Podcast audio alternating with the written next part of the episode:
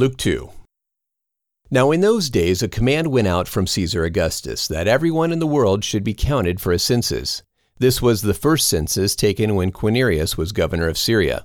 Everyone went to their hometown to be counted. Joseph went from Galilee, out of the city of Nazareth, into Judea, to King David's city, which is Bethlehem, because he was of the lineage of David.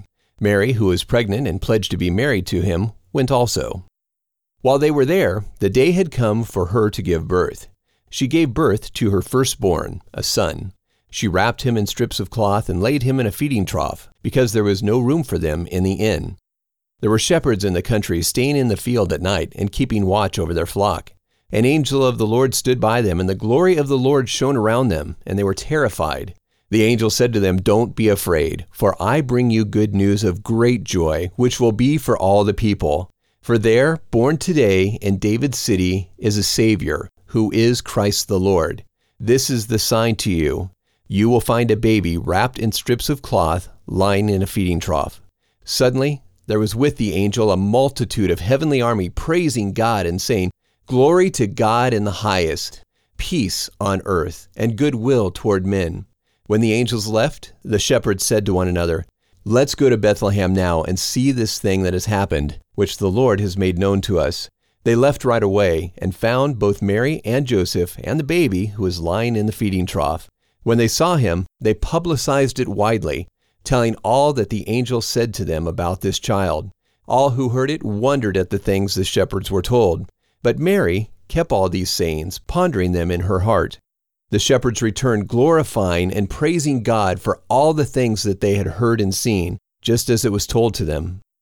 When 8 days were fulfilled, it was time for the circumcision of the child, and his name was called Jesus, which was given by the angel before he was conceived in the womb.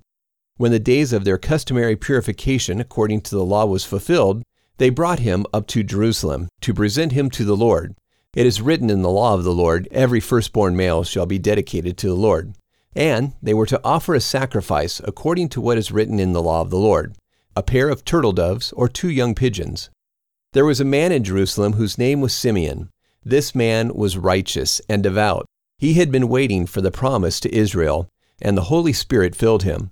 It had been revealed to him by the Holy Spirit that he wouldn't die before he had seen the Lord's Christ. He came into the temple full of the Holy Spirit. When Mary and Joseph brought in Jesus to do all that was required according to the custom of the law, Simeon received Jesus into his arms and blessed God and said, "Now you can release me, your servant, Lord, in peace. For my eyes have seen your salvation, which you have prepared before all the people, a light of revelation to the nations, and the glory of your people Israel." Joseph and Mary were marveling at the things which were spoken concerning Jesus, and Simeon blessed them and said to Mary, "Understand that this child is set for the falling and the rising of many in Israel, and for a sign which is spoken against.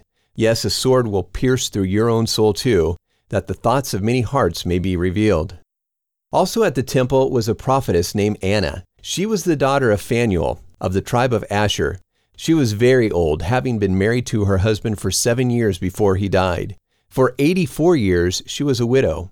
She didn't depart from the temple. She worshipped and fasted and prayed night and day. Coming up at that very hour, she gave thanks to the Lord and spoke of Jesus to all those who were looking for redemption in Jerusalem. When Mary and Joseph had accomplished all the things required by the law of the Lord, they returned to Galilee, to their own city, Nazareth. Jesus grew and became strong in the Spirit and was filled with wisdom, and the grace of God was upon him. His parents went every year to Jerusalem at the feast of the Passover. When Jesus was 12 years old, they went up to Jerusalem according to the custom of the feast. And after several days when it was over, as they were returning, Jesus stayed behind in Jerusalem, though Joseph and Mary didn't know it. But thinking he was among those returning with them, they went a day's journey. And then they began looking for him among their relatives and acquaintances. When they didn't find him, they returned to Jerusalem to look for him. After 3 days, they found him in the temple, sitting in the middle of the teachers, both listening to them and asking them questions.